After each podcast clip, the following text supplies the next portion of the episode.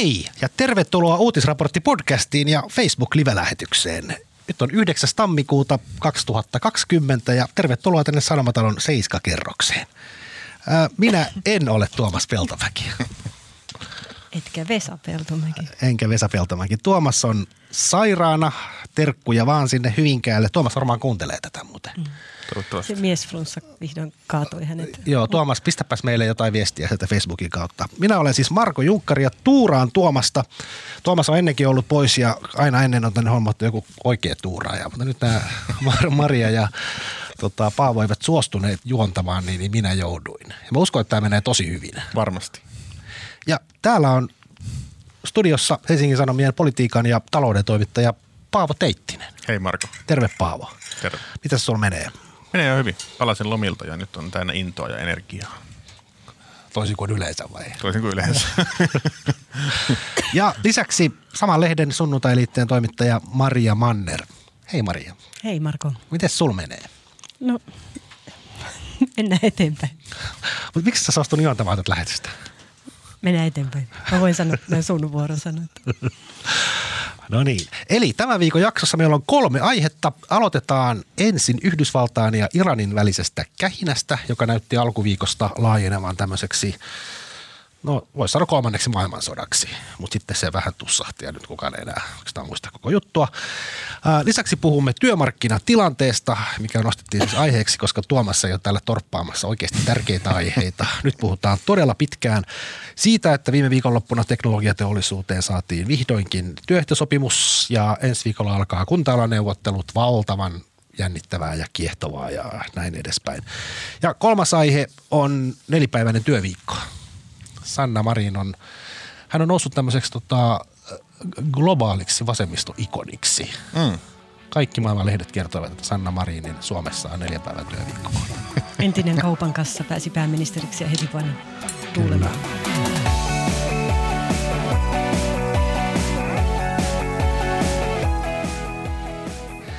No niin, eli mennään asiaan. Aloitetaan tästä Yhdysvaltain ja Iranin välisestä kähinästä. Eli perjantai-yönä, melkein viikko sitten, Yhdysvallat surmasi Bagdadissa vaikutusvaltaisen iranilaiskomentajan Kassem Suleimanin. Ja kyseessä siis ei ollut mikä tahansa heppu, vaan tämä kyseinen kenraali on julistettu monissa jutuissa, monissa arvioissa Iranin toiseksi vaikutusvaltaisimmaksi johtajaksi ja hän johti vallankumouskaartia ja hän veteli lankoja vähän niin kuin kaikissa Iranin tekosissa siinä lähi lähimaissa. Iran vannoi kostoa.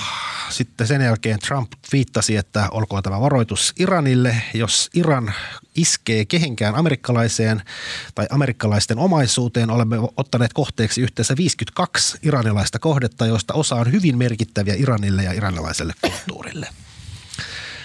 Sitten Suleiman haudattiin. Siellä oli kamalasti porukkaa. Ilmeisesti ainakin Iranin valtion television mukaan jopa 50 ihmistä kuoli näissä hautajaisissa tähän väentungokseen. Ja sitten vihdoin aamuyöllä keskiviikkona Iran sitten kosti, ampui joukon ohjuksia Jenkkien sotilastukikohtiin Al-Assadin ja Erbiliin Irakissa ja kukaan ei kuollut. Ja sen jälkeen Trump piti sovitteleva puheen ja kertoi olevansa rauhan asialla. Näin kävi. Mitä tässä, kuka nyt haluaa selittää tämän jotenkin? Mistä, aloitetaanko siitä, miksi ihmeessä Donald Trump iski alun perin? Miksi tämä piti? Tappaa tämä Kassim Suleimani. Niin. No sitähän tässä on ihmetelty. Trumpin selitykset, tai siis Pentagonin selitykset on jotenkin vaihdelleet matkalla. Paavolla oli joku hyvä selitys. Niin, eikö se mene niin, että se virallinen selitys oli alun perin se, että tämä on niin kuin, ikään kuin kostotoimi, koska joku amerikkalainen – tyylin Pentagonin tämmöinen alihankkija, tai siellä ollut, töissä ollut henkilö oli tapettu Irakissa. Ja siellä oli jotain tämmöisiä levottomuuksia, joita Suleman jo ilmeisesti lietsonut. Mutta aika nopeasti selitys kai vaihtui siihen, että oli tämmöinen niin kuin ennaltaehkäisevä toimi, mm. koska Sulemani suunnitteli jotain terrori-iskua iskua tota, yhdysvaltalaisia vastaan.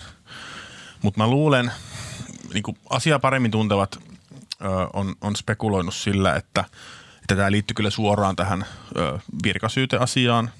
Trumpi, Trumpiin kohdistuu tämä virkasyyte, joka on tosi ikään kuin ikävä juttu kotimaassa.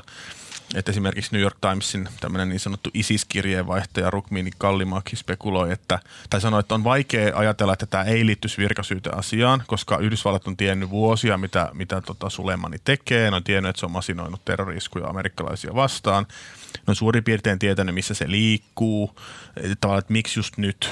Ei se vaikea keksiä mitään kovin järkevää selitystä, ellei se liittyisi tämmöisiin sisäpoliittisiin.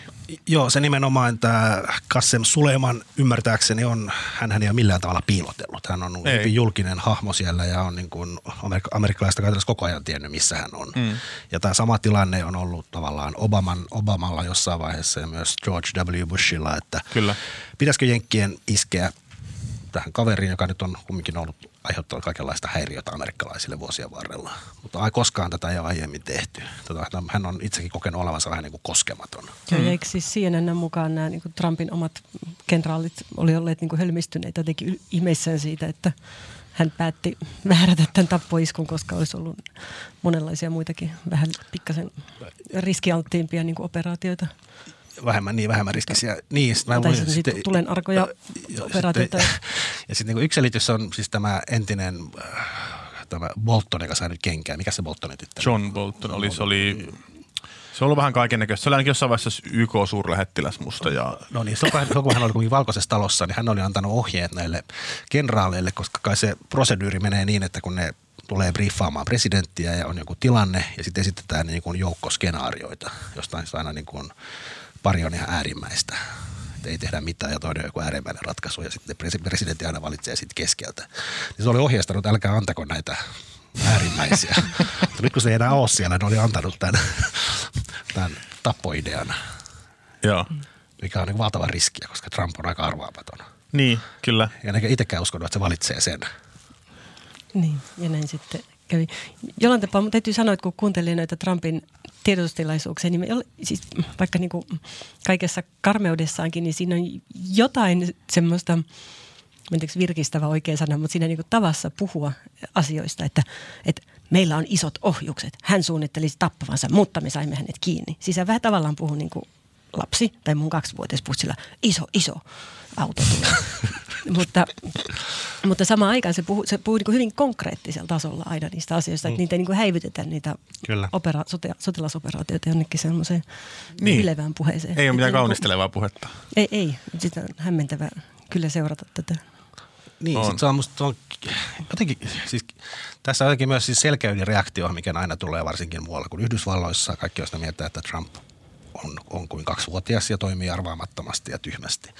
Mutta myös tämä näin keissi, niin kyllähän, kyllähän se Trump pystyy hyödyttämään sitä arvaamattomuuttaan hämmästyttävällä mm. tavalla. Tässä niin kun, vielähän ei tiedetä, mitä Iran tekee ja tuleeko muita iskuja, varmaan tulee, voi tulla terroriskuja, mitä tahansa. Mutta niin kun, kyllähän Trump pystyy tällä yllättävällä iskulla niin kun aika lailla hämmentämään sen Iranin.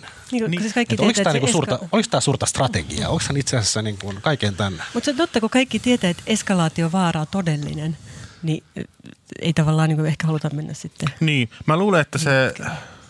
Mä luulen, että se Trump ei ole, niin kuin, se ei ole, se ei ole niin kuin strateginen nero, eikä se ole myöskään hullu. Että se on semmoinen niin kuin, just hyvin impulsiivinen poliitikko, jo, jo, jolla on kuitenkin joku semmoinen aika hyvä intuitio siitä tavalla, että, että, että mitä amerikkalainen niin kuin äänestäjä ajattelee. Että mitä, mitä nappeja painetaan, niin kuin mitä tulee vaikka maahanmuuttoon tai erilaisiin arvokysymyksiin tai vaikka tämmöisiin asioihin, että se tietää, että, että äänestäjät ei pidä siitä, että omia poikia lähdetään kuolemaan johonkin kaukaisiin maihin, mutta se on aina kiva, kun voidaan ampua pyssyillä ja tiputtaa ohjuksia ja näyttää vähän, miten voimakas Yhdysvallat on. Ja, ja tavallaan niin kuin, tavallaan se on varma, varmasti, siis kyllä, kyllä sen täytynyt miettiä sitä, että, että tota, tämä vie huomiota pois sit asiasta. Jos palataan siihen alkuperäiseen kysymykseen. En mä keksi mitään, mä tiedän, onko teillä ajatuksia, mikä, muu, mikä muusta selittäisi, miksi tämä tapahtuu just nyt? On tämä niin kamalan epäloogista, jos tämä niin Trumpin lupaus ennen edellisiä vaaleja oli se, että hän lopettaa kaikki nämä turhat sodat. Jep. Porukka kotiin Afganistanista mm. ja Irakista. Ja, tähän niin kuin, ja hän on tätä edistänyt ja hän on ollut rauhan asialla ja niin kuin hän itse sanoo. Mutta miksi tavallaan nyt vuosi ennen vaaleja, alle vuosi ennen vaaleja, niin miksi hän ottaa sitten tällaisen riskin, mikä niin kuin saattaa johtaa siihen, että hän on niin kuin itse asiassa kurkkua myöten taas uudessa sodassa? Ehkä se liittyy just siihen, että ei, ei tarvitse lähettää sotilaita sinne. että vedetään sotilaat pois, mutta me voidaan kyllä niin kuin pommittaa tyyppiä jossain Bagdadin lentokentällä tavallaan, tiedätkö, että sä, niin kuin, koska sehän, sehän tavallaan syö sit kannatusta, jos jumitutaan sinne sotaan, joka on kallis ja tulee niitä arkkuja takaisin ja tavallaan niin kuin, niin kuin historiallisesti voisi ajatella näin, että se, se syö niin kuin presidentin kannatusta, se syö Bushin kannatusta, Obaman kannatusta, mutta se, että jos tapetaan jotain terroristeja ulkomailla, niin se ei välttämättä ole niin paha juttu. En tiedä, mitä sä ajattelet. Niin, no kyllähän se tietysti varmaan niin yhdysvaltalaisiin joukkoihin kohdistuvaa uhkaa sitten lisää siellä monella tavalla. siis, mutta se on totta, että kyllä Yhdysvaltain presidentit, niin kuin siis sekä Obama että Trump on ollut haluttomia – niin sekaantumaan lisää muihin sotiin, vaikka niin, tämä käytännössä onkin esimerkiksi lähi tietysti korvien myöten. Mä mietin niin kuin Iranin kannalta, jotkuthan on, ja se niin kuin yksi syy, mihin tässä viitattiin, oli se näihin yhdysvaltalaisiin tai sotilastukikohtaan tehnyt rakettiiskut, jossa oli siis taustalla tämä Kataib Hisbollah, tämä Iranin tukema aseryhmä. Ja sitten toisaalta jotkut on spekuloineet, että oliko tämä niinku kosto se, to, tota, Aramkon öljyyhtiö, siis Saudien kohdistuneesta iskusta viime syksynä, josta syytettiin iranilaisia ja niin edelleen, että he ovat tavallaan niinku menneet liian pitkälle, että ei voi niinku iskeä tuolla tavalla ja niin edelleen. No, en tiedä häntä, mutta tota, yritän miettiä, että onko jotain muita. Niin no ehkä, ehkä tuossa sitten oli niitä. Varmaan se joku, joku noista on. Mä it, vielä mietin siitä itse niin kuin, sit Sulemanin tappamisesta, niin – sehän on varmaan niin kuin ihan sama miltä kantilta sitä katsoo, niin sehän on varmaan kansainvälisen oikeuden vastasta, varsinkin kun Yhdysvallat ei ole varsinaisesti pystynyt esittämään hirveästi evidenssiä, että oli joku, tiedätkö, pian tapahtuva terrorisku mm. tai muu. Mitä. Itse, mä ymmärsin, että Suleiman oli menossa sinne Irakiin niin kuin lievittämään jännitteitä, niin kuin, tota, että se meni jotenkin päinvastoin, mutta se, se on, se on, se, sillehän tämä on poikkeuksellinen keissi, että se toimintamalli on aika, aika perinteinen, että sehän alkoi jo se filosofia siinä takana joka alkoi jo Bushin aikana, että on tämä niin sanottu sotaterrorismia vastaan, jolla ajatellaan, että koko maailma on sotatanner ja kaikki terroristit on niin kuin vihollistaistelijat, joilla ei ole mitään oikeusturvaa.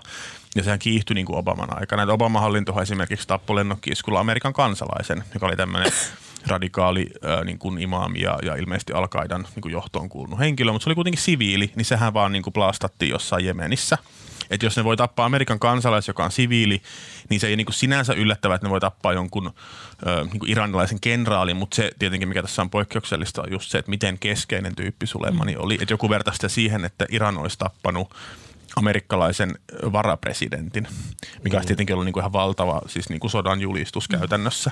Ja tähän nähden musta se Iranin vastaisku oli aika laimea. Mm. Se, se vaikutti siltä, että se oli niinku suunniteltu, että jotenkin, että me voidaan sanoa, että me kostettiin, mutta ei kuitenkaan mm. tule niinku kolmatta maailmansota. Mm.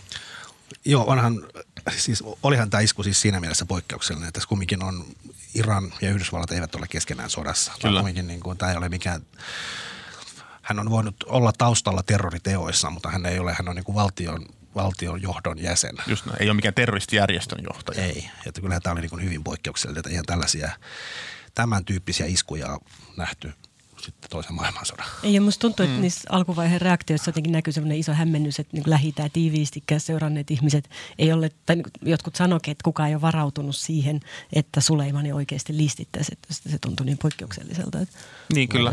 Oli semmoinen, että nyt voi tapahtua mitä tahansa. Mutta kyllä, kyllä siinä sitten näkyy musta se, mistä puhuttiin, että Trump on niin arvaamaton ja, ja Iranin hallinto ei ole itse tuhoinen, että ne ei halunnut lähteä eskaloimaan tätä, niin kuin ainakaan nyt näyttää siltä ihan hirveästi että niin okei, okay, oli jotain ohjusiskuja tukikohtiin, mutta niistä, niistä oli kerrottu etukäteen Iranin, Irakin hallitukselle, Kyllä. joka oli kertonut jenkeille. Kaikki sotilaat oli siellä niin kuin bunkkereissa, sille ei siinä tapahtunut kellekään mitään. Joku media oli kirjoittanutkin, että silloin kun tämä Suleimani haudattiin, niin Iranin valtion TV oli, siinä tuli samaan aikaan sitten tieto siitä, että nyt ollaan isketty jenkkikohteisiin ja kaikki hurraa siellä. Sitten se valtion TV niin tota, toimittaja sanoi, että no niin, nyt hän on saanut kostonsa ja voi levätä rauhassa. Että se oli niin kuin tässä. että ei meidän tarvitse lähteä tätä eskaloimaan enempää. Että kyllä se jotenkin siltä vaikuttaisi. Miten tämä vaikuttaa esimerkiksi suomalaisten operaatioihin tai alhol-operaatioon? Paavo. Paavo. Vaikea sanoa, hyvä kysymys. Kyllähän se varmaan, että jos se jos, jos suomalaiset joutuisi esimerkiksi vetäytymään sieltä Erbilistä, niin luulisin, että se vaikeuttaisi, voisi vaikeuttaa aika paljonkin sitä. Mutta, niin, suomalaiset sotilaat niin, suomalaiset, suomalaiset sotilaat ja, ja mahdollisesti virkamiehet, ketä siellä on, mutta ja sitten varmaan, jos se alu, alueella se epävakaus lisääntyy, niin kai se aina, aina on niin kuin huono juttu. Sama silloin, kun Turkki hyökkäsi Syyriaan ja pohdittiin, että mitä tapahtuu ja päätyykö leiri Syyrian hallituksen haltuun ja muuta. Että vaikea sanoa. Tuskin se ainakaan niin kuin hyvä kehitys on. Voisi kuvitella. Tota, mikä teidän näkemys on vielä tästä Trumpin tweetissään esittämästä uhkauksesta, että nyt se räjäyttää kaikki nämä 3000 vuotta vanhat historialliset monumentit sieltä? Niin, tota, joo, mitäpä siihen sitten sanomaan, että eikö sitä verrattu niin Talebanin tekemisiin? Mutta, Eikö Taleban räjäyttänyt ne buddha Afganistanissa joo. silloin? Niin, mutta se perääntyi siitä sitten. Mikä, mikä, oliko, se, oliko sekin vaan niinku tämmöistä strategista peliä, että kun puolustusministeri sanoi, että no ei me nyt näitä, tämä on sotarikos, ei me nyt näitä tuhota, niin sitten Trump on silleen, että no ei menisi. niin. Mitä sitten pitäisi ajatella? Eikö tämä iskukin nyt ollut kaikilla todennäköisyydellä sotarikos, siis tämä Sulemanin tappaminen? No kyllä varmaan joo. Kai se nyt oli.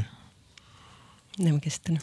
No niin, kyllä, kyllä se, no oli se nyt varmaan vaikka minkä sä niin kansainvälisoikeuden vastasta. Toki Sulemani on sotilas eikä siviili, mutta silti, joo.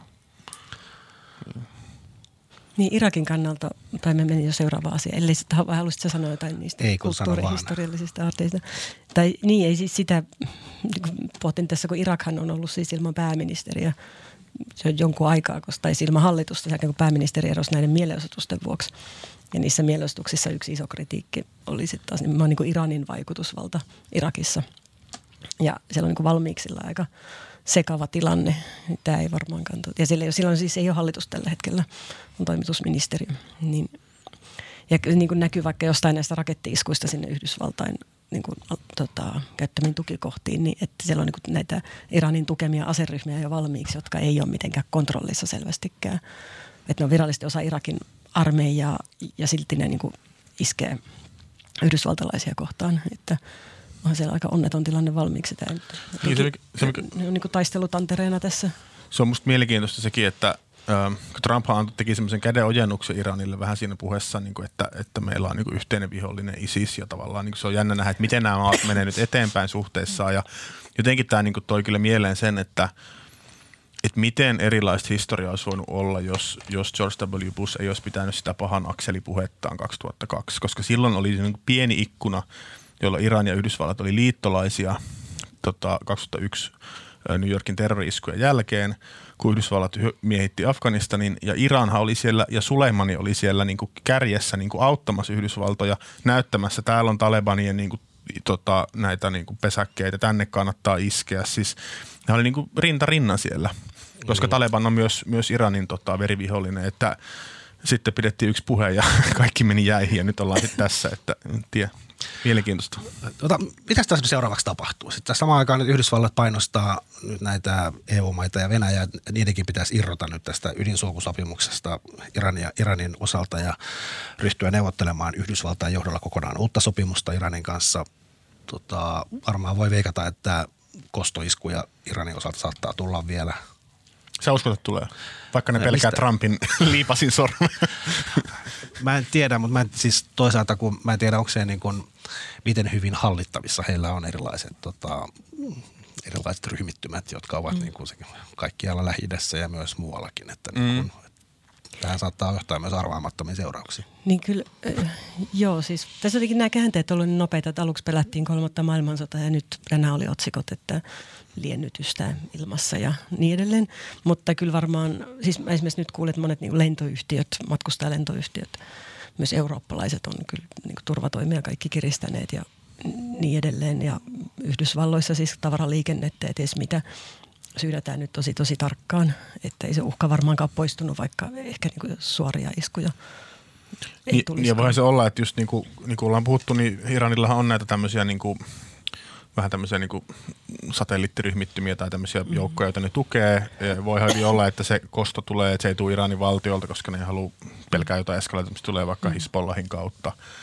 Iranin tukeman terroristijärjestön kautta tai joidenkin erilaisten puolisotilaallisten ryhmittymien kautta. Että, mutta onhan se samalla tavalla, kun Trumpille annettiin niitä optioita, niin sama, sama niin kuin menuhan Iranin päättäjille on annettu. Ja siellä oli näitä useita erilaisia kostotoimenpiteitä. Ainakin julkisuudessa on ollut vaikka semmoinen skenaario, että – kidnapataan amerikkalaisia ja telotetaan niitä, niin sen takia ilmeisesti Yhdysvaltain ulkoministeri ohjeisti kaikkia amerikkalaisia lähtemään Irakista. Et, et, et siihen nähden tämä on niin, tää on niin lievä tämä niin kuin muutaman raketin ampuminen käytännössä niin, niin, että tiedetään, että se ei aiheuta kukaan amerikkalainen, mm. joka kuole. Että kyllä se herättää kysymyksiä, että onko jotain tulossa. Mm. Viime vuonnahan Iran, eikö Iran viime vuonna nimenomaan tämä vallankumouskaartin, eikö, eikö se kidnappannut jotain öljytankkereita siellä Hormutsin salmella ja muuta, että siis on siinä kaiken näköistä, mitä ne voi keksiä. Tai jotain, mä tiedän, kyberhyökkäyksiä tai, tai muita. Niin kyllä Iranin vaikutusvalta siis lähi on kasvanut paljon viime vuosina Syyriassa ja niin edelleen on paljon näitä ryhmittymiä siellä, joita he tukevat. Että.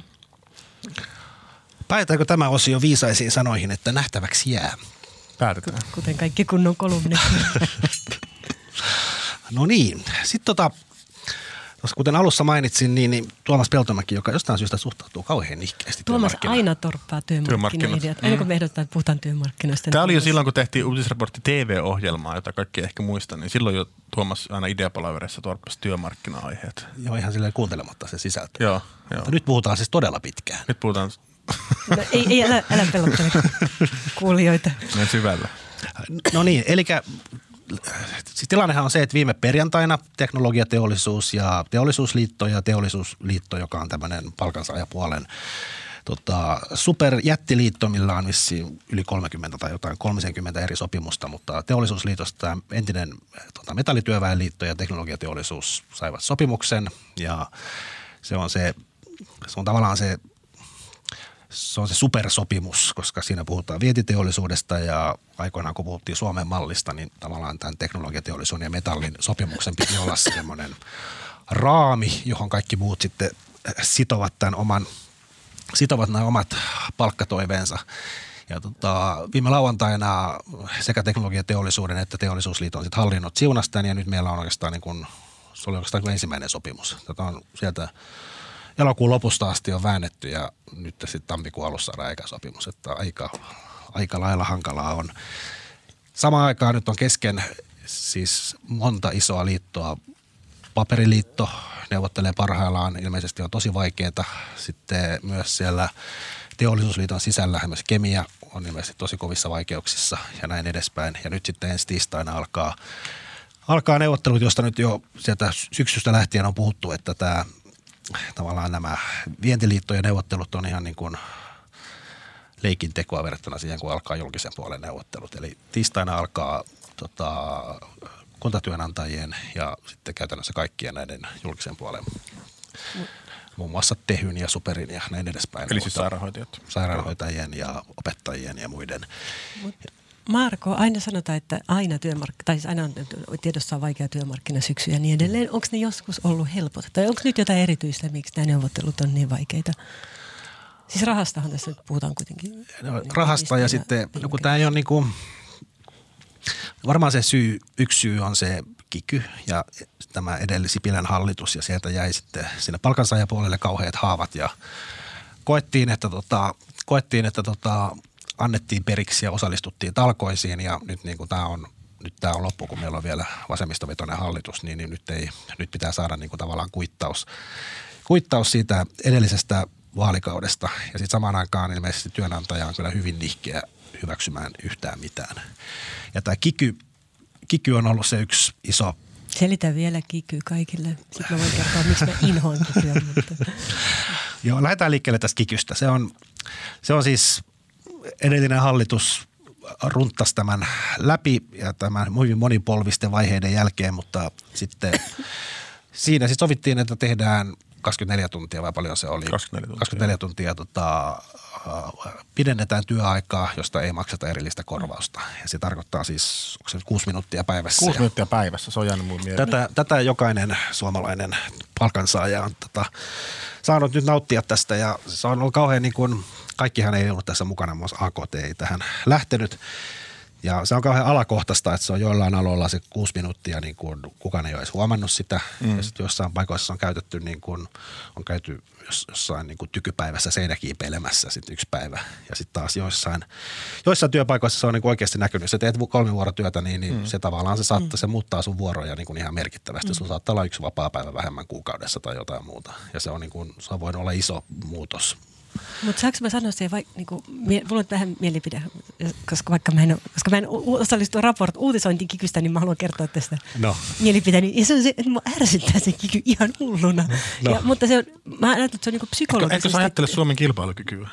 Niin, mutta ja tähän siis koskee toimittajiakin. Meillekin tuli näitä kikytunteja lisää. Mutta mä annan, että se on psykologisesti ihan hemmetin tyhmää. Koska esimerkiksi, siis sanotaan vaikka, No esimerkiksi meidän ammatti, se, että kuusi minuuttia päivässä lisää, niin se ole mitään väliä. Mä teen muutenkin yötä myöten töitä tosi monesti. Mutta sen kun se kiky tuli, niin se niinku, niinku psykologisesti ajatus, että pitää tehdä ilmaiseksi töitä, vaikka niitä olisi tehnyt valmiiksi ilmaiseksi. Mutta kuitenkin, niin se, se, oli, se musta ei ollut niinku onnistunut. Mä luulen, että se oli työnantajalta jotenkin hölmöveto.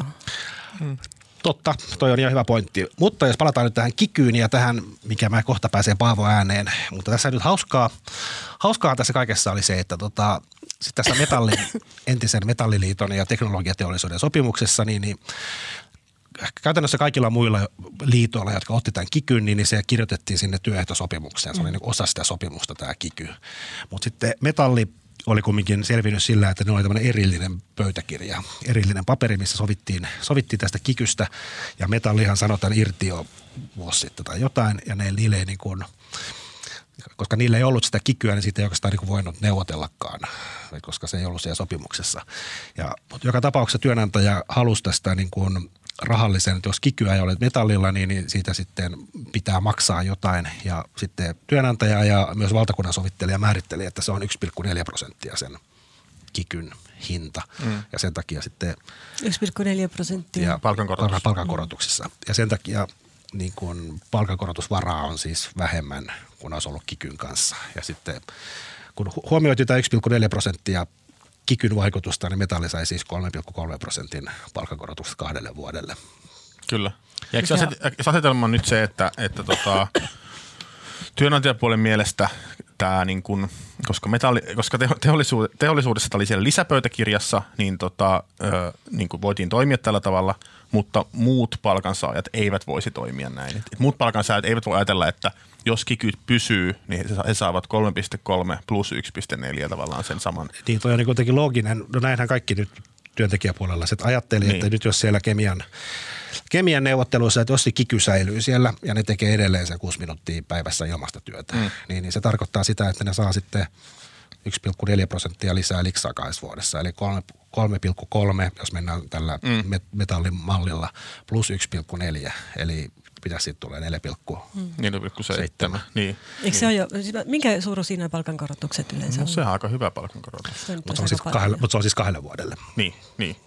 Ja se muuten sivuhuomiona tuohon Marien pointtiin, että sehän on just noin, että siis tavallaan tämä kikyhän ei niinku, mun mielestä voisi melkein sanoa, että asiantuntija-aloille se on, niinku, se on niinku yhtä tyhjän kanssa – mutta ja sillä voi niin olla... mulla menee se kuusi minuuttia päivässä, kun mä kirjaan sinne työaikajärjestelmään ne Joo, joo, se on ihan niin kuin näin. Oikeesti. Mä oon tehnyt näin. Mä merkitsin sinne, että niin kun mä käytin Mä en huoltu... merkinnyt mitään. Niin, no, mutta no, Älä sano sitä ääntä. Niin. Sä kohta, kohta tehdä niitä kikyjä viime vuodenkin edestä. Mutta se oikeasti, mä oon merkannut työaikajärjestelmään, että mä olen käyttänyt puoli tuntia siihen, että mä oon merkannut työaikoihin järjestelmän kikyä. Kyllä, mutta mut sitten tavallaan niin kuin Marko sanoi, ja mitä puhunut ekonomisteillekin, niin kyllä sillä niin kuin tietyllä mm. teollisuudella sillä on oikeasti väliä. Joo. Että tavallaan niin kuin se, se, se, on niin kuin työnantajille rahaa, se on säästöä, sit, mm. sitä kautta voidaan myydä ehkä halvemmalla tuotteita ulkomaille ja niin edespäin. Et se, että sehän siinä oli ajatuksena. Ähm, mutta niin, Marko, eikö tämä asia mene niin, että se, eikö se peruskysymys on, on tämä, että on tämä 3,3 plus 1,4 ja tästä nyt kinastellaan. Että tavallaan, että voiko, työnantajapuoli on sitä mieltä, että, tota, että palkansaajat ei voi teollisuuden ulkopuolella niin kuin vaatia tätä samaa, niin kuin tätä 1,4 sinne. Tai siis voihan, siis onhan, nyt puhutaan teollisuudesta edelleen, puhutaan paperista ja puhutaan Niin, kyllä, mutta tavallaan niin kuin metallin ulkopuolella. Niin, kyllä. kyllä. Ja se on niin kuin yksi kysymys. Ja sitten toinen kysymys on tämä, mihin tullaan varmaan kohta, tämä niin kuin, mitä nämä sairaanhoitajat vaatii.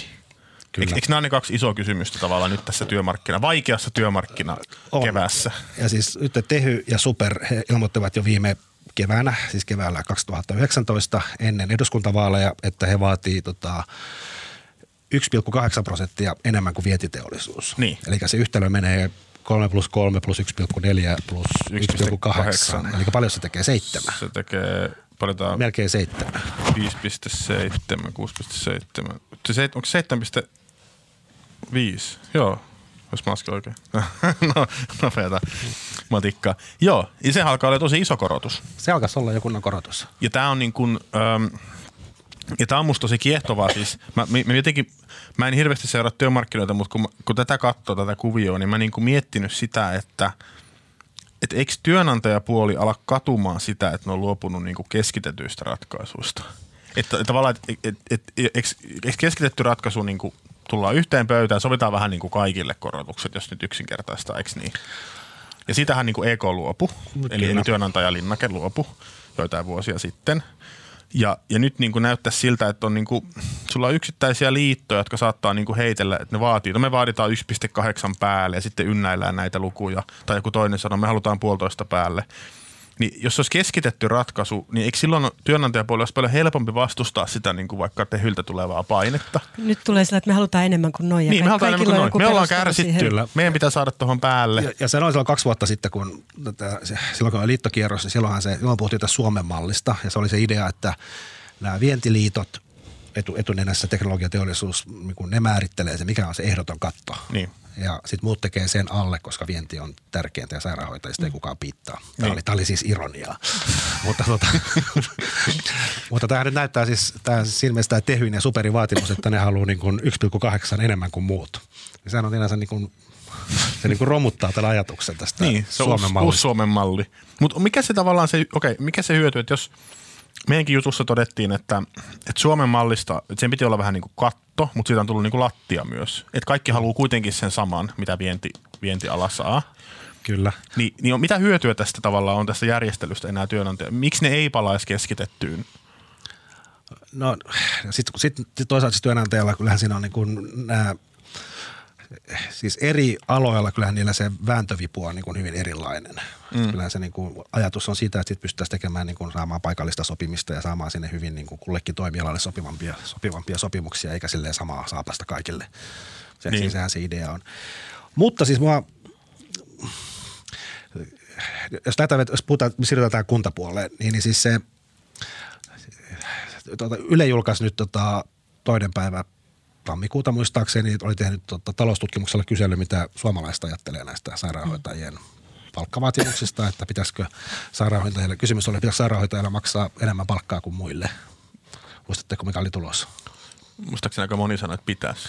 80 prosenttia sanoi, että pitäisi. Mm. Että se on niin kuin, tässä tulee näistä tehyn, kuntapuolen neuvotteluista, tavallaan siis tehyllähän on niin kuin, silloin niin kuin kansantuki ja tota, Sauli Niinistö uuden vuoden puheessakin puhui siitä, miten, niin kuin on, miten hoivaala on niin kuin yhteiskunnan selkäranka ja sitä ei saa niin kuin vaarantaa. Niillä on presidentin tuki, kansan tuki. Eikö niillä aika hyvä niin vipu? Eikö niillä aika hyvä vipu? Hyvä vipu. Ja sitten tota, Hallitus. Ja sitten kun muistaa, että, tota, muistaa, että tota, kaksi vuotta sitten näissä työehtosopimusneuvotteluissa niin Tehy, se julisti tota, ylityö ja ylityö- ja vuorovaihtokiellon – siinä meni niin kuin neljä tuntia, niin Huss oli aivan sekaisin. Joo, kyllä. sieltä oli joku Hussin johtaja, sitten valittiin, että ei täällä nyt niin kuin, aivan täys kaos. Mutta sillähän ne, ne, niillähän on myös, niin kuin, se on vähän niin kuin nyt, tämän hetken AKT, että nehän pystyy niin kuin pysäyttämään tämän maan myös. Ne voi pysäyttää sairaalat, AKT pysäyttää satamat. sitten, sitten ei tarvitsekaan hirveästi tehdä mitään. Mutta miten se sitten, niillä on niin kuin kansantuki, presidentin tuki, hallituksen tuki, ja aseet. osaan. Niillä on aseet, Näetkö mitään mahdollisuutta, että ne niin ei saa sitä, mitä ne hakee? Mitä tässä tulee käymään? Niin, niin, niin on siis hallituksen tuki. Siis Antti Rinnehän, entinen pääministeri Rinne, onnistui sanomaan silloin syksyllä, että, tota, syksyllä, että hän, mikä hän sanamuoto oli, että hän ymmärtää näiden sairaanhoitajien vaatimuksia. Vaikka nyt siis ymmärtää joo, mutta kyllähän se nyt voi jakamaisena tuen osoituksena tota, tulkita – mun mielestä uusi pääministeri Sanna Marin on nyt pysynyt niin kuin jotenkin viisaasti vaiti tästä. Se on sanonut vain jotain, että antaa, antaa, tota, antaa osapuolten neuvotella. Mutta siis se, mut hallitusohjelmaan on kirjattu, sinne on määritelty siis naisen, naisen euro on, keskimääräinen euro on siis se 84 senttiä ja se on kirjattu sinne hallitusohjelmaan ja sitten pyritään samapalkkaisuuteen. Että saa niin kuin, ja siellä, siellä puhutaan tavallaan hallitusohjelman mukaisesti, että se hallitusohjelma tukee myöskin tehyn tavoitteita. Niin. Eli mitä käy? niin, mutta sitten siinä on se vastapuoli, että sitten tota, tämän kuntatyönantajien toimitusjohtaja Markku Jalonen on sanonut, että tämä, nämä tehyn ja superin vaatimukset maks, maksaa seuraavan kymmenen vuoden aikana kahdeksan miljardia. Niin. Ja tämähän on tietenkin siis niin. se kysymys, mitä ei varmaan sitten siinä ylenkään kyselyssä kysytty, on se, että no millä nämä nyt sit pitäisi maksaa ja niin edespäin. Että, et, Suost, maksetaanko hoitajille enemmän, jos se tarkoittaa veronkorotuksia? Niin, kiristääkö veroja tai leikataanko jostain muualta vai miten se menekään, mutta se, se on just, et, no miten se sitten, Marko, näet sen, että kun muistaakseni se oli kollegan Teemu Muhosen juttu, missä siteerattiin just tätä Markku Jalosta, joka sanoi jotenkin, että, että nämä, jo nämä 3,3 prosentin palkankorotukset olisi niin kuin katastrofi, jos mä nyt vähän vapaasti siteraan, tosi niin kuin vaikea juttu taloudellisesti, niin mitä siihen päälle tulee vielä, jos kiky pysyy, niin jos päälle tulee sitten vielä se 1,4, sitten tulee 1,8, niin kuin että miten, miten kunnat, miten tämä vaikuttaa niin kuntien talouteen? Ja siis nyt vuodenvaihteessahan yli sata kuntaa nosti taas veroäyriä, että kun mm. kunnilla menee niin kuin muutenkin todella huonosti. No siis ainut vaihtoehtohan on se, siitä varmaankin Markku, työnantaja Markku Jalonen ja kaikki työntekijäliitot on samaa mieltä, että valtio pitäisi nyt lisätä näitä kunt- valtionosuuksia kunnille. Mm. Mutta kunnathan ei näitä pysty itse, valtiohan tämän maksaa käytännössä. Joo. Miten sä luulet, että tässä käy? No, kun tämä ei, tämä, tämä ei tavallaan jää edes mm. tähän, vaan sitten kun, sit jos nyt niin kuin, jos nyt Tehy ja Super sais 3,3 mm. plus jotain, plus jotain, tai jos ne saa läpi, tota, että jos ne saa selvästi paremmat, jos ne saa tämmöisen, ne saa paremmat, isommat korotukset kuin vientiliitot, niin, niin mitä tekee opettajat? Siis on se päivän selvää, että opettajat haluaisivat saman. Tästä tulee niin kuin, niin, hitto koulujakin tarvittaisiin. Nekin on joidenkin mielestä tärkeät. Ja onhan siis, onhan opettajat myöskin naisvaltainen ala ja on myöskin alipalkattuja. Niin kun, mä luulen, että jos kysyisi Ylen kyselyssä, että pitäisikö opettajilla maksaa enemmän palkkaa, niin varmaan 80 prosenttia sanoisi, että joo. Entäs, se, entäs sitten ä, auto- ja kuljetusalan liitto AKT? Milloin niillä on sopimusneuvottelut? Meneekö satamat kiinni? Kaiken tämän päälle? Mä en itse asiassa tiedä milloin. Nehän oli panemassa jotain postisotkun aikana niitä kiinni. Niin oli. Marko Piirainen siellä puheenjohtaja herkkänä. Ja sitten oli, pitää sanoa, koska mä itse asiassa mä jotenkin tänään opiskelin tätä tätä, kuntaneuvotteluita, niin, niin siis Suomessa on vuonna, siis vuonna 2007 oli se Tehyn mm. iso lakko. Oliko oli, silloin kokoomus oli lupailu niitä? Se oli se Sari Sairaanhoitaja lakko, mm. jolloin, tota, jo, jolloin, tota, jolloin se niinku huipetui siihen, että Tehy Tehu ilmoitti, että sairaanhoitajat aloittaa tämmöiset joukkoirtisanoutumiset. Mm. Joo. Niitä oli niin kuin tuhansia. Eikö silloin, eikö silloin puhuttu, että, niin kuin, että valtio määrää niitä jopa töihin? Ja silloin, tuli, niin... silloin tuli poikkeus semmoinen laki, mitä neitä määrättiin töihin, koska sitten oli nämä, että keskoskaapit jää mm. hoitamatta. Mm. Mutta se oli, niinku, se oli niinku todella hurja. Se ei, ne ei ikinä, se ei toteutunut, ne sai sovun ennen sitä. Mutta tota, mut ennen sitä 2006 tota, Suomessa on sovittu tämmöinen samapalkkaisuusohjelma, mm. mihin kuuluu siis, mikä on siis kolmikannassa sovittu valtion ja työntekijäjärjestöjen diili, että nyt niin kuin kaikissa, kaikilla työmarkkinakierroksilla sitten koitetaan kuroa umpeen sitä tota, miesten ja naisten välistä palkkaeroa. Tiedättekö paljon se on korjannut sitä nyt 13 vuoden aikana? No, kerro. En, mä veikkaan vähän. jos on korjannut, jos se nyt on siis, jos se nyt on 84 senttiä on se naisen euro, niin se on korjannut siis neljä senttiä. Se oli siis 80 vuonna 2006. Joo. No siitäkin Eli saa, aika vähän. Siitäkin saa tehdä supervääntövoimaa.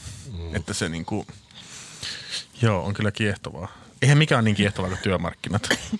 Toivottavasti Tuomas kuuntelee tätä jossain. Kyllä se kuuntelee, on se pakko. pudonnut tuota, Mutta tämä on jotenkin, onko tämä kääntynyt jotenkin ympäri tämä asetelma? Mulla on jotenkin semmoinen, toi loppuvuosi meni jotenkin vähän sumussa, mutta mulla on jotenkin semmoinen fiilis, että tässä oli vielä aika hetki sitten niin kuin työnantajapuolella niin kuin kovat ukaasit ja oli vaikka mitä heikennysehdotuksia pöydässä ja niin kuin, tästä ja tästä tästä pitäisi luopua. Ja myös mun mielestä niin kuin, tota, meidän omaan tessiin liittyen. Onko tämä nyt kääntynyt sitten niin päin, että niin kuin, niin kuin metalli sai hyvän diilin ja nyt sitten sairaanhoitajat saakin lisää liksaa ja ehkä mekin saadaan paljon lisää liksaa. Onko, tämä, onko, onko työntekijäpuoli jotenkin ottanut niin niskalenkin tässä? tässä? Ja sit mä niin kuin, jos vielä, musta oli hyvä kysymys Paavolta, että miksi, miksi niin kuin työnantaja haluaa sitten liittokierrosta, kun mm. tulossa Marko on velasta ei ole vastaa tuohon, mutta kun siinä on tota, Siis tämä teollisuusliitto, mihin on koottuna siis monta entinen kemian liitto ja siellä on mekaaninen metsäteollisuus ja tota, metalli ja tota, jotain muuta, niin, niin siellä on niin kuin valtavasti näitä sopimuksia ja nyt niin kuin, ja Riku Aalto, entinen metalliliiton puheenjohtaja, johtaa sitä koko teollisuusliittoa. Ja nyt se Aalto sai väännettyä sille lainausmerkeissä omalle liitolleen tämän hyvän sopimuksen. Mutta niin miten hän johtaa myös niin kuin teollisuusliiton sisällä olevaa kemiaa. Ja nyt se kemiassa esimerkiksi se työnantaja ilmeisesti pusertaa tosi kovaa. Eihän se, niin kuin käy, että eihän se kemia voi millään, missään nimessä hyväksyä niin kuin huonompaa diiliä kuin mitä metalli sai. Mm. Ja varsinkin kun siellä on vielä sama pomo. ja tästä on niin kuin, ja toinen, mitä mä niin kuin, on niin kuin vaikea ymmärtää, että niin kuin, mitä ne oikein tekee niissä neuvotteluissa. Että ne on siis – No siis mun Metalliliitto aloitti niin kuin mun mielestä elokuun lopussa. Ne on, niin kuin, ne on istunut siis niin kuin puoli vuotta. Mutta siis kerro, miten, seuraatteko te niitä miten tarkkaan? Tai et, miten, miten, istuuko ne siis päivittäin, viikoittain? No, miten, ne, miten ne käytännössä etenee? No kyllä, ne, no ainakin tässä loppuvaiskuinen ne istuu koko ajan ja siis ja, siis, Mutta siis aamusta ilta, no ei sentään, mutta... No mun mielestä yhden liiton puheenjohtaja sanoi just, että niillä on ollut nyt 30 tapaamista eikä vielä oikein päästy asiaan. tästä jo vähän aikaa, mutta siis en mä tiedä, se on tämmöistä väsytystä. Väsytystaistelua. Mutta onko tässä jotenkin tunnelma muuttunut? Kun silloin syksyllä tuntui, että työnantajien vaatimukset oli ja ehdotukset oli kovia ja nyt taas... On, on, on ne varmaan. Ja siis sehän on neuvotteluiden ominaispiirre on se, että sitten neuvotteluiden aikana, siis siinä vaiheessa kun rupeaa tulee julkisuuteen, että niin kuin mitä vaaditaan ja mitä on sovittu ja mitä työnantaja vaatii, niin siinä vaiheessa se kertoo, että ne on kriisissä ne neuvottelut. Niin kauan kun ei kuulu mitään, niin sitten se homma jotenkin etenee. Ja se, että ne tuli silloin loppusyksystä, tuli julkisuuteen, niin se kertoo, että ilmeisesti oli tosi vaikeaa. Okei, okay. sitten yritetään julkisuuden kautta tai käytetään niin.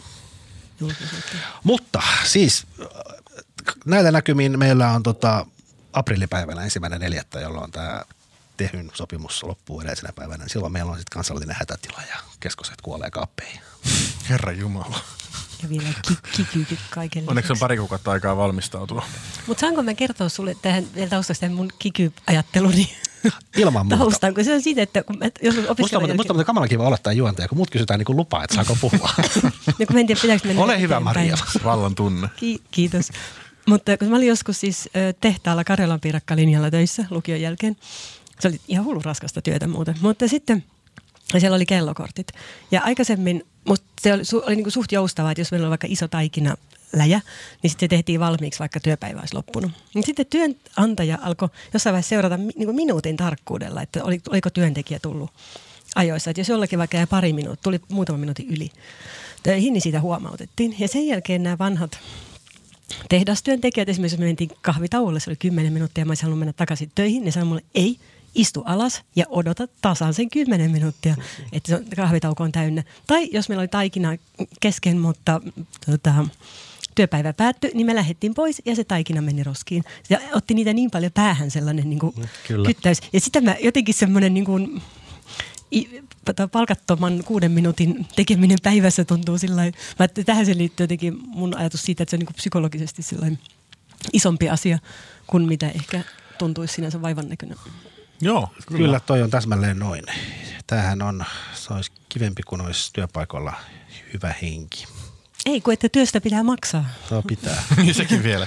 Mutta myös se, että pystytään, se koko pystytään joustamaan suuntaan ja toiseen. Niin. niin se, että jos se taikina on siinä, niin onhan se nyt niin kuin kaikkien etu, että se tehdään sitten. Niin, niin mä luulen, että se voi tavallaan niin kuin Kyllä. kääntyä sitten. Tätä ei Sipilä hallitus ehkä miettinyt tätä taikinaa silloin, kun se puserti läpi kikyä, jonka toki sitten työmarkkinajärjestöt. Musta oli kamalan kaunis tarina. Ja musta on niin hämmästyttävää, mitä kaikkea sä oot ehtinyt tehdä elämässä aikana. Joo, tämä yllätti. Älä, älä, ei mennä kaikkeen. tämä yllätti mutki. Oliko tämä siis joku, mikä tämä joku Fatserin tehdasta vai ei, joku alihankkija? se oli Leipomo tehdas. Leipomo? Itä-Helsingissä. Okei. Okay. Joo, mä olin siellä. Mahtavaa. No niin. Mä, sit, mä haluan, en mä kerro kaikkea. Mennään eteenpäin. Kerro myöhemmin lisää. No niin, mennään tota, kolmas aihe on siis tota neljän, neljän päivän työviikko, mikä on vähän sinänsä samaa teemaa. Kikyä, vähän sitä. Kikyä, tämä on niinku käänteinen kiky. Joo. tota, Sanna Marinin kiky. Joo, mutta siis laatulehti Daily Mail Britanniassa. Miksi sä naurat? Vai ei. Sitä sitä. Daily Mail aloitti. Alo, alo se aloitti se? Aloitti. Aa, Aa jos ei Loistavaa, joo. Ja tota, mun mielestä sitten oli jostain Ylen jutusta tämän luin. Ja sitten ilmeisesti New Europe, mikä se ikinä alkaa saa joku tämmöinen Bryssel-lehti, niin siellä on ollut joskus jotain Sanna Marinin neljän viikon työaikajutuista. Mutta Joo. Daily Mail aloitti tämän viimeisimmän vyörytyksen. ne kirjoitti tosiaan, että tämä Suomen, Suomen nuori pääministeri Sanna Marin, niin, niin hän on, ja mun mielestä muotoilu on jotenkin niin, että siis, että, että siis hallitus aikoo tuoda Suomeen. Todellakin. Neljän viikon, neljän päivän työviikon ja kuuden tunnin työpäivät mikä olisi tosi siistiä. Ja sitten se lähti leviämään ja se on ollut kaikkialla maailmassa. jopa mun, mulla on japanilainen ystävä, joka tota, on sitä yhteiskuntatieteilijä siellä ja tuntee Suomen kauhean hyvin. Hän sanoi, että hänellekin oli Japanin yleisradio soittanut ja pyysi häntä kommentoimaan Suomen tota, kuuden tunnin työpäivää ja neljän päivän viikko. Mahtavaa. Mutta, tästä, tästä kirjoitetaan kohta jotain tiedätkö, valtavia feature-juttuja jossain jenkkijulkaisuissa. Kyllä, tämä on, ollut, tämä on ollut vaikka missä brittilehdissä, tämä on ollut Saksassa, Italiassa, joka puolella. Me ollaan nyt niin kuin – me ollaan nyt koko maailma kohua. Niin, kohuaa. Eikö ne tee Suomessa töitä? Mutta tähän ei ole sukaan ensimmäinen kerta, kun Suomesta leviää tämmöisiä kummallisia uutisia. Ihan hetken vähän silloin, kun Sanna Marinin tästä työtaustasta puhuttiin, niin Kyllä. silloinhan oli, niin kuin se suurin piirtein kuulosti siltä, että hän olisi niin kuin suoraan kaupan kassalta päätynyt pääministeriksi.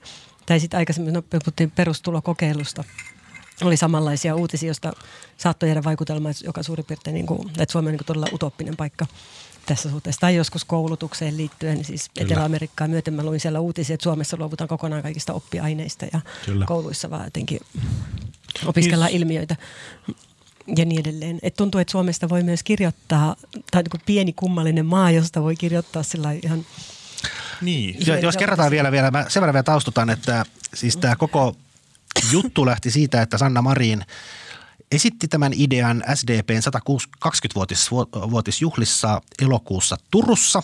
Siellä oli tämmöinen paneelikeskustelu, missä oli pyydetty panelisteja, joista yksi oli Sanna Marin, niin visioimaan, varmaankin kun se oli synttäri, demareiden synttärijuhla, niin että mitä niin kuin tulevaisuudessa mm. voisi, kun demarit on saavuttanut jo kahdeksan tunnin työpäivän mm. alkuperäisestä ohjelmastaan, niin mitä voisi sitten seuraavaksi tulla. Ja Sanna Marin oli tästä siellä lavalla sitten visioinut, tota, visioinut että tota, siirryttäisiin lyhyempään työpäivään ja hän sanoi jotenkin näin, että tota, mielestäni ihmiset ansaitsevat enemmän aikaa perheidensä harrastuksen ja muunkin elämän parissa, sivistyksen parissa. Tämä voisi olla seuraava askel meille työelämässä. Sitten tämän joku lehti silloin uutisoi ja tässä nousi semmoinen niin kuin, musta se ei niin kuin täyttänyt kohun mittasuhteita, mutta sitten nousi mm. semmoinen parin päivän keskustelu ja sitten Sanna Marin vielä tarkensi sitä sen jälkeen, että – Twitterissä ja sanomalla, että tämä oli visio ja se on tänään ehkä utopiaa, mutta voi olla tulevaisuudessa totta. Tähän ei, niin kuin, tämä oli visio. Mm. Mutta mä en tiedä, miten ihmeessä Daily Mail on voinut bongata tätä nyt puoli vuotta myöhemmin. Ne on taitavia siinä, mitä se tekee kyllä. Valtavan hyvää tiedonhankintaa. On, mutta toihan, niin kuin, tämä on hassua jotenkin. Siis tämähän on niin kuin ensinnäkin ihan vanha lämmittely. Se on sata vuotta sitten jo brittiekonomisti John Maynard Keynes puhuu suurin piirtein samansuuntaisia. Ja tämä on niin kuin ihan vanha juttu. Ja, niin mm. ja tämmöinen visiointihan kuuluu politiikkaan, että kuka sä se ole Sanna Marinin kanssa eri mieltä, ellei sitten halua tehdä töitä. Niin eikö se nyt ole hyvä asia, että ihmiset voi tehdä jotain juttuja, mitä ne haluaa vaikka kasvattaa jotain mä, mä tunnustan, mä olin viime keväänä tein tai viettää aikaa perheen kanssa tai mitä tahansa. Niin, niin sä, vi- sä oot toteuttanut sitä jo. Niin, mä tein nelipäiväistä työviikkoa, kun mulla oli pieni lapsi ja se oli niin tylsää. Siis niin, se kaikille aina, mä, olin, mä aina olin niin onnellinen, kun pääsin. Ei se kaikille sovi, mutta Joo, joo, joo, mä ymmärrän. Ei täällä ole mikään perustelusta vastaan. Siis musta on ihan niin kuin, ja musta on hassua. Niin, ei ole mitään sääntöä, että just tämä nykyisen pituinen työviikko on niin kuin se jotenkin niin. kiveen hakattu. Ja sitten se on hassu se musta aina niille, että miten ei, tämmöistä kyllä ei voi puhua, kun meillä on kestävyysvaje ja muuta. Sehän on visiointia, se kuuluu politiikkaan. Että jos kokoomuslaiset haluaa visioida, että yhteisövero pitää poistaa tai perussuomalaiset siitä, että Suomi ei saa tulla yhtään maahanmuutta johtajaa tai ja mistä vihreät visiois jostain keskustapuolueen kieltämisestä. mutta mutta niin kuin, sehän kuuluu politiikkaan. Ja se on jotenkin, mutta mä oon samaa mieltä Marien kanssa, että Suomi on semmoinen kummallinen, vähän niin kuin myyttinen tavallaan, niin kuin joillekin se on tämmöinen sosialistinen paratiisi ja tämmöinen niin kuin hyvinvointivaltio, joka on saavuttanut tavallaan ihmisyyden korkeammalle asteelle. Niin sen takia nämä kaikki jutut lähtee niin kuin ihme jengalle jotenkin niin kuin, että – sitähän niin uutisoitiin just siitä perustulokokeilusta siis tyyliin, että ihmiset varmaan oikeasti luuli, että, että Suomessa kaikki saa joku tuhat euroa käteen valtiolta joka kuu. Ja, ja mä luulen, että se liittyy myös se Sanna Marinin mm. tausta tähän, koska se tavallaan menee siihen hyvinvointivaltiotarinaan, että on kävelty suoraan Sivasta niin kuin valtioneuvoston linnaan tyyliin. Semmoinen kuva syntyi joistain mm. niistä jutuista, että ne lähtee jotenkin hassulle kierteelle. Niin, eikö se ole siis, eikö, eikö ekonomistit ajattele niin, että siellä on niin kuin – että jokainen, jokainen yksilö, jokainen työntekijä, niin se hänen suurin tavoitteensa on niin kuin maksimoida se vapaa-aika. Eikö se ole siinä se yhtälössä se muuttuja? Kyllä, no kyllä mun mielestä karkeastaan voi sanoa niin, että vapaa-aika on se puntarissa se tavallaan vapaa-aika versus se korvaus, mitä työstä saa, eikö niin? Kyllä. Niin. Eli tota, periaatteessa tämähän on niin kuin, jos uskos ekonomisteja, mä tiedän, että tämä nyt on yleistys, mutta sitten niin kuin kaikkien kansalaisten, kaikkien työntekijöiden pitäisi pyrkiä lyhyempään ja lyhyempään työviikkoon. Eikö niin? No ehkä, niin ehkä tavallaan joo. Toki sitten ehkä mä en tiedä, voiko ajatella niin, että se tavoite on, Kyllä se, tavoite on niin kuin yksilön hyvinvoinnin. Tai pääsee töihin lepäämään. Niin, ehkä se, ehkä se, ö, ehkä se vapaa-aika on semmoinen tietynlainen niin kuin osviittaa antava niin kuin muuttuja, että se oikea tavoite on ikään kuin, tai niin kuin laajempi tavoite on yksilön hyvinvoinnin maksimointi aina, jolloin tavallaan jos ihminen saa vaikka hyvinvointia siitä, että se on töissä, kokee niin kuin elämänsä merkitykselliseksi ja muuta, niin ehkä voi ajatella, että se tavoite ei ole tehdä nolla minuuttia töitä viikossa. Mä en ainakaan haluaisi olla tekemättä mitään töitä ja vaikka viljellä jotain palstaa jossain. Niin kuin, siinä tulee just niin, niin. Se tulee tylsäksi tavallaan elämä. Hmm. Mutta tästä on varmaan erilaisia preferenssejä ihmisillä. Mikäs teidän näkemys on siitä, että nythän sitten valtioneuvoston kanslia on nyt tehnyt, tässä on nyt Suomen ulkomaan edustustoon tehnyt hartiavoimin töitä ja globaalisti kertonut, että meillä on protestanttinen etiikka ja me ei mitään ylimääräisiä vapaapäiviä haluta. Ja tota, ää, mutta sitten valtioneuvoston viestintä ilmoitti, että Sanna Marin ei suostu kommentoimaan tätä asiaa. Erikoista. Ja hänen perustelunsa oli se, että jos hän kommentoi, niin sitten tästä tulisi uutinen, että antaa Daily Mail höpöttää. Mutta niin kun hän, ei, hän ei ole suostunut kommentoimaan tätä asiaa. Mutta olisin, niin, sano. No mä jotenkin, mä en itse huomannut tätä, mutta nyt mä kiihdyin tästä, että eikö tämä ole niinku virhe? Eikö tässä olisi niinku paikka niinku nostaa Suomen profiilia, Sanna Marinin profiilia, tavallaan niinku, niinku artikuloida se sosiaalidemokraattinen visio siitä, että mitä se tulevaisuuden työelämä voisi olla ja miten ihmiset voivat entistä vapaammin niin kuin toteuttaa itseään erilaisilla tavoilla, eikä tarvitse olla siellä työn ikään alla. Eikö se kannattaisi puhua tästä? Mutta toisaalta, niin, vaikka mä olen samaa mieltä sun kanssa siitä, että politiikkaan kuuluu visiointi, niin toisaalta niin kuin pääministeri ei kyllä voi visioida ihan sillä tavalla lennokkaasti, niin kuin Antti Rinteen kohdalla ehkä nähtiin, että kun se heitteli tavallaan lausuntoja, joista ei oltu sovittu hallituskumppanien kanssa, niin kyllähän se pystyy semmoisella kepeä, aika viattomallakin visioinnilla aiheuttaa aika paljon hämmennystä. Näin on joku, niillä on se hallitusohjelma. Ja mä luulen, että kepulaiset ei tykkää, koska Sanna Marin rupeaa nyt visioimaan. Kepulaiset ei varmaan tykkäisi, mutta sen voisi aika helposti pukea silleen, että tämä ei ole mikään tavoite, mutta tämä on tietynlainen visio ja Suomessa me niin kuin uskotaan korkeaan osaamiseen ja tuottavuuden paranemiseen ja kaikkeen muuhun, joka sitten... Sehän on visio, mutta sehän on myös eräänlainen kauhuskenaario Anteeksi, mä joudun ottaa tämmöinen puhelu. työelämän, työelämän, oho. Huomaa- Draamaa live-lähetyksessä. Huomaa, että mulla ei puheenjohtaja. Marjalla on tapana näissä live-lähetyksissä ottaa, ottaa puheluja. Niin. Tota, niin, Mitähän mä olin sanomassa? siitä, että se on kauhukuva myös. Niin, no siis kyllähän tämä, mä en tiedä mistä se Sanna Marinin visiointi lähti, lähtikö se siitä demariperinnöstä vai sieltä kahdeksan tunnin työpäivästä, mutta onhan tämä nyt niin kuin, eikö, siis siitähän tämmöinen kansalaispalkka ajattelukin lähtee, että työelämä muuttuu ja tulee robotit ja sydämit ja Jep. kohta niin kuin, koska se kone kirjoittaa niin kuin ne jutut nopeammin kuin teittinen, niin sua ei enää niin kuin tarvita. Jep. Ja tota, että tavallaan työ, suorittava työ vähenee, joten ihmisiä tarvitaan yhä vähemmän töissä. Joo. Ja pitää, pitää niin kuin keksiä jotain tekemistä ihmisille ja sitten joudutaan ehkä jakamaan sitä vähissä olevaa suorittavaa työtä sitten pienempiin silppu, pienempään silppuun, että kaikille riittää jotain tekemistä. Se on totta, siihen liittyy se, se, se myös se dystooppinen puoli, joka sitten kytkeytyy just tähän perustulokeskusteluun myös, eikö niin? Työt vähenee ja sitten valtion pitää ikään kuin maksaa se palkkaa. Joo. Anteeksi, mä poistuin. Sori, mun ajatukset oli Kauhean, vau, kauhean vauhdikkaasti se Nopea No, puhelu. mä ottanut koko ajan. Mä että pakko saada sanottua, tai siis tietää mistä. Tavoit, yrittää nyt tavoitella, että ihmistä tämä on vaikea tavoittaa niitä, kun en halunnut nyt missata sitä puhelua. Pahoittelen. No niin, mitä sitten puitu läpi? Sitä piti vaan sanoa, että musta on niin mielenkiintoinen maakuvahaaste Suomen ulkoministeriö. Kun mä joskus puhuin noiden maakuva-asiantuntijoiden kanssa siitä, että miten vaikea itse asiassa niin mielikuvia maista on muuttaa. Mm. Että, että tavallaan, että jos ei ihmisellä ole omakohtaista kokemusta jostain paikasta, niin mutta elämässä aika varhain omaksut jotenkin käsitykset on yllättävän pysyviä. Ja siis media voi vaikuttaa niihin jonkun verran, mutta yksittäiset lehtijutut ei juurikaan. Et en, ellei synny jotain vierailleiselle itse tai niille. Mutta nyt Suomilla on tämmöinen niinku aika erikoinen, tai tuntuu siltä, että se on semmoinen niinku, just tämmöinen niinku, vähän utooppinen, pieni, kummallinen, sosialistinen niinku maa pohjoisessa. Ja sitten ulkoministeri näitä niin kuitenkin valtioneuvosto yrittää sitten oikaista näitä juttuja.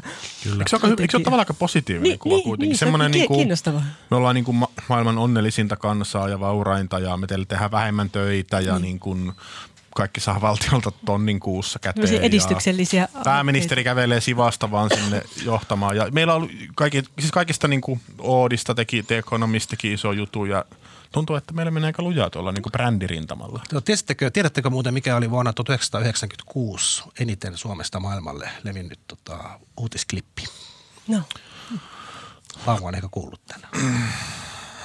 Ei, ei, äh, No mä kerron silti, koska Paavo on ehkä tämän kuullut. Mä olin En siis- kyllä muista. olin tota kesätoimittajana Apulehdessä ja siellä oli toisena kesätoimittajana oli Helsingin Sanomien nyt väistyvä Saksan kirjoittava kirjeenvaihtaja Anna-Liina Kauhanen oli kanssani siellä avussa kesällä ja sitten tota, meidät lähetettiin tekemään reportaasia Eukonkannon MM-kisoista tonne Sonkajärvelle ja minä ja Liinu lähettiin ja sitten me päätettiin osallistua siihen kisaan. Ja tota, Gonzo-journalismi parhaimmillaan. Journalismi parhaimmillaan. Ja sitten koska jotenkin me, il, me oltiin ilmoittauduttu vasta niin kuin, ilmoittautumisaika oli ohi ja sitten kun ne tiesi ne järjestöt, että me ollaan toimittajana, me jouduttiin sitten niin lähtemään joukon ensimmäisenä numerolla 00. Hmm. Ja se on, tota, se on äärimmäisen raskas kilpailu. Se on 250 metriä pitkä se rata ja siinä on semmoisia esteitä ja vesiestejä ja muuta. Ja me lähdettiin liikkeelle ja tämä oli, niin kuin, tää oli ehkä kolmas, neljäs kerta, kun se järjestettiin, mutta kuitenkin yksi ekoja. Ja tämä oli niin kuin se kerta, kun tämä KV-media oli niin kuin innostunut tästä asiasta. Ja koska me lähdettiin ekana, niin meitä kuvattiin kaikkein eniten. Ja on se Reutersin klippi, missä Liino on mun selässä repparissa ja mä kiipeen sen ekan esteen yli ja me kaadutaan pää edellä sinne vesi, vesialtaaseen. Hei, onko se jossain nähtävissä? Meidän täytyy jakaa Tää- sitä tää on, levi, on levinnyt, tää on levinnyt yli, yli sataan maahan. Hei, meidän täytyy jakaa se uutisraportti se- kuun- kuuntelijoille. Me, menikö se siis niin, että sulta niinku loppu tavallaan voimat, kun sä pääsit sinne huipulle ja sitten vaan, sit vaan mentiin pää Se meni edellä? vähän näin joo ja sitten jotenkin se painopiste. Me mentiin tosiaan tosi komeasti. Mitä, sä, mitä sun mielessä liikkuu ne sekunnin kymmenykset, kun se kaadut? Sillä koko maailman media kuvaa. Joo, ja mä, mä, en, niinku, mä, en, mä en niinku ymmärtänyt tätä, miten niinku, mä en siinä kaatuessa ajatella, että mä pääsen tällä maailman maineeseen, mutta tämä oli ykkönen tai kakkonen. Mun mielestä silloin, silloin oli joku, joku saattoi olla, mutta ulkoministeriö julkaisi aina kerran vuodessa nämä niin kuin Suomi, maailman, Suomi maailman mediassa, niin, niin tämä oli siellä katsauksessa. Tää Onko oli, Tämä oli aika ennen Twitteriä. Mietin, mikä viraali hitti. Oliko tämä ainut kerta, kun sä oot aiheuttanut, saanut aikaan kansainvälisen uutisen? en mä vastaavaa huomiota en ole aikaisemmin saanut, mutta Liinulle vaan terveisiä. Terkkuja Liinulle. Tervetuloa Suomeen. No niin, Sekin oli positiivista maakuvaa, varmasti. oli. Ehkä, luulisin. Oli. Oli, oli. Ehkä se on ollut osalta rakentumassa tätä kuvaa kummallisesti. Se pitää vielä sanoa, koska mä oon siis suuri tasa-arvon kannattaja. Ja johtuen myös siitä, koska mä väs- väsyin, väsyin siellä lopussa, niin, niin Liinu kantoi mua vähän matkaa. Ja me diskattiin, koska se ei ole sallittua. Ai se ei ole sallittua? Ei. Niin, no okei, no nimestä ehkä voisi. Okei, joo. Joo, meidät diskattiin. Olisi muuten sijoitettu varmaan hyvin. Törkeätä. Meneekö se niin, että te aloitte ekana, niin ei kuitenkaan silleen, siis se on niin kuin tavallaan, että teidän takana ei ollut heti tulossa ketään Ei, se oli, se oli niinku tämmöinen, ajallisesti slotit. Joo, slotit lähettiin Joo. joo. puolen minuutin välein tai jotain. Joo, joo. Mutta suosittelen kaikille, että osallistukaa Aikon kannon MM-kisoihin. Hyvä. No niin, tota, siirrytäänkö tähän meidän loppunostatukseen? Joo. Joo. Mä luen sen täältä. Täällä on, täällä on tota, Tuomas ystävällisesti tehnyt tota, loppujuonnon. Kirjoittanut nämä juonnot tänne valmiiksi. Sairasvuoteelta lu- lue sieltä. Ää, tästä puuttuu, mutta sehän aina maalailee tätä, se kuvaa tätä. Sehän on niin kuin, tässä lukee vaan, että millä jutuilla viihdytätte ihmisiä, kun menette juomaan jotain jonnekin. Eihän toi nyt ole vähän ankea. Niin. Kuvaile vähän, kun No niin, menette. milläs kun nyt menette, mitäs nyt tapahtuu? Nyt Me ollaan on, molemmat tipattom, vietetään kaikki on tipattomalla. Nyt kun mennään tota, salille. Mitä? salille tai ko- kokoonnutaan johonkin, johonkin kahvilaan, jossa ei ole A-oikeuksia Niin. niin. juomaan kamomilla teetä. Eiks niin? Joo. Joo. Niin millä jutuilla viihdytätte seuralaisia? Maria. Mä voin suositella kirjaa taas. Mä en ehtinyt tehdä no. muuta kuin lukea kirjaa. No, tää, mm, semmoista ranskalaista kuin Ei enää Edi. Oletteko te lukenut sitä? Ei enää se, mikä? Ei enää Eddy. En. Eddy. Se, on, siis, se kertoo ranskalaisesta köyhyydestä. Se on tosi karu. Ja, mutta joo, uskomaton kuvaus. Oli Ranskassa suuri hitti aikanaan ja käännetty suomeksi. Mikä Sitä olen ylös? lukenut viime aikoina. Se on jotenkin järkyttävää kuvausta siis köyhyydestä. Semmoista, mitä tuntuu, että mikään niin sosiologinen Onko se niin nykypäivän Ranskaa? Vai niin kuin, No joo, joo. siis fiktiivinen vai? Lue se, sitten puhutaan lisää. Okei. Okay. Mä luen. Joo, siis se on ihan romaani, kyllä. Romaani, joo. Joo. No niin, mitäs, mitäs Paavo? No siinä teen äärellä niin... Mitäs mä... No ehkä mä sitten, kun tää, puhuttiin nyt, ihmisiä puhuttaa tämä Suleimanin ja, ja Iranin ja Yhdysvaltain suhteet, niin musta se oli aika hyvä se ulkolinjan dokkari, minkä mm. Yle nyt ystävällisesti julkaisi uudelleen tota, Yle Areenassa, kun, kun tämä Suleimani tapettiin. Mä katsoin sen ja se oli aika hyvä. Siinä musta kuvattiin myös ihan ihan hyvin sitä niin kuin Yhdysvaltain ja, ja Iranin sitä niin kuin suhteiden pitkää kaarta sieltä 9-11 lähtien ja, ja, ja jo, tietysti jo aiemminkin niin kuin islamilaiseen vallankumoukseen 79 ja näin. Et se, sen kun katsoo, niin ehkä saa nopeasti pääsee kärryille jotenkin sitä laajemmasta kontekstista, jos nämä Iran uutiset jotenkin hämmentävät. Sitä ehkä suosittelen. En ole lukenut mitään hyvää vähän aikaa. En ole ylipäänsä lukenut. Pitäisi lukea enemmän. Niin pitäisi. Mä, mä luin kirjan. No niin. Tota, mä oon nyt jotenkin, mä saan aina kauhean vähän joululahjoja ja kaikki mitä mä saan on jotain sukkia ja alushousuja. Kukaan ei osta mulle ikinä mitään kirjoja, niin mä nyt tota, Mä olin jouluostoksilla ennen joulua, niin mä päätin ostaa sitten kirjakaupassa, kun mä näin kirjat, mm. kiinnosti. Mä ostin sen itse itselleni Hyvä. joululahjaksi. En, en nyt sentään paketoinut, mutta ostin sen. Tota, siis oli tämä Kari Lumikiron, Maikkarin, mm. Maikkarin pitkäaikaisen ulkomaan toimittaja muistelmat, ja se oli musta aivan valtava hyvä kirja. Millä tavalla? Se oli musta niinku, no ensinnäkin mä jotenkin tykkään lukea toimittajia muistelmia, koska musta ei johdu vaan niinku sitä, että on itse tai toimittaja hommat kiinnostaa. Musta on kiva lukea, niin kuin millaista oli toimituksissa 80-luvulla ja näin edespäin. Ja tota, niitä on Suomessa, suomeksi tehty kauhean vähän ja musta on aina tosi siistiä, kun joku tekee. Ja sitten se Kari on, jonka tunnen aika hyvin. Karihan on niin kuin jotenkin sellainen todella vallottava ihminen. Se on semmoinen niin kuin, se tuntee kaikkia. Se on maailman sosiaalisin ja niin kuin, todella hauskat jutut. Mutta se Kari pystyi kirjoittamaan ne muistelmat, niin kuin, ne on niin kuin oikeasti hauskat. Ne on niin kuin semmoiset, ne on niin kuin, se ei niin kuin sille kettuille kenellekään ja se kertoo silleen niin kuin, jotenkin silleen itseironisen hauskasti urasta. on ollut niin kuin, sehän on ollut vaikka missä, siis on ollut Ylen, Ylellä, Ylellä Tukholmassa ja sitten Maikkarilla Tukholmassa ja Berliinissä ja kiertänyt. Oli aikoinaan siellä tsunamissa ensimmäisenä paikalla ja on ollut Irakin sodassa ja vaikka mitä ja kertoo niin kuin hyvin yksityiskohtaisesti näistä, näistä sotakeikoistaan, mutta kumminkin silleen niin kuin, ei, ei rakenna semmoista sankarigloriaa itselleen, vaan kertoo aika silleen realistisesti ja silleen hauskasti. Se on tosi kiva lukea. Suosittelen kaikille. Se on musta ihan parhaita suomenkielisiä toimittajamustelmia, mitä on. Hyvä. Ja linkit niihin tulee sitten jonnekin, mihin Tuomas ne Toi pitää kyllä lukea. Mä, mä tykkään myös noista toimittajamuistelmista. Niin kuin esimerkiksi suosittelen sitä myös, tota, varmaan joskus tässä ohjelmassa suositellutkin tämä Seymour Hershin oma elämäkerta, joka julkaistiin viime vuonna. Se oli tosi kiinnostava. Joo, mäkin, luin, mäkin luin sen. Joo. No niin, joo, ja, ja se, se on, toisenkin kirjan sitten. Joo, no viime vuonna mä luin, mutta se viime aikoina. Niin, mä en tiedä, miten se on, että toimittajille jotenkin niistä tulee näistä. No, ei, ei se Simon Hershey niin kauhean oma hyväinen ollut, oli se vähän. Se oli vähän oma hyväinen, mutta se oli musta siinä kiinnostavia kysymyksiä just siitä, että miten, millaista, miten toimitukset on toiminut silloin, millaisia journalistisia käytäntöjä. Ja... Se on kumma, kun me ollaan niin työjässä, me ollaan näin nöyriä. Ja sitten mä en tiedä, miten eläkkeellä meistä tulee, kun niitä muistelmia tehdään, niin tulee semmoisia Joo. Ja siinä oli siinä niin kuin Hörsin kirjassa oli musta kiinnostaa se, kun aina sanotaan, että toimittaja pitää olla objektiivinen, ei saa olla aktivisti ja kaikkea muuta. Ja Hörs kirjoittaa siinä, hän oli täysin aktivisti. Se oli aivan niin kuin Vietnamin sodan vastainen niin aktivisti. Niin oli, ja se skuuppasi sen Milain teurastuksen, mistä se voitti tuon Pulitzerinkin. Ei se niin kuin tavallaan peitellystä, että se oli täysin aktivisti, mutta sitten se kuvasi siinä, että – jotenkin, että se ei tarkoita, että hän ei tekisi työtään niin kuin tosi tosi huolella mm. ja se käy Kyllä. läpi, miten tarkasti se teki kaikki. Se oli kiehtova musta. Ja sehän oli, se oli free-toimittajana sitten paljon. Niin oli. Ei saanut myytyä sitä storia, niin kuin se oli vaikea. niin ja se oli muutenkin Jenkeissä mahdollista, että sä voit tehdä monta kuukautta jotain juttua ja sitten myydä sen jollekin ja elät sillä. Kyllä. Ei mun pitää lähteä töihin nyt. Voidaanko lopettaa? Voidaan. Nyt odotas loppuspiikki. Loppuspiikki. Kahden minuutin kuluttua puhelu. No niin, okei. Okay. Tämäkin on kirjoitettu. Siinä kaikki tällä herää. Kiitos Paavo. Kiitos. Kiitos Paavo Teittinen siis. Kiitos Maria Manner. Kiitos. Minä olen Marko Junkkari ja äänen ja kuvan meille tekee tällä viikolla Janne Elkki. Kiitos Janne. Kuullaan taas ensi viikolla ja toivottavasti Tuomas on silloin terve. Kyllä mä oikeastaan voisin myös jatkaakin tässä. Se voisit kyllä jatkaa. Ehdottomasti. Eikö mulla reilu ja tasapuolinen? Olit. Vahva suoritus. Kiitos. Kiitos.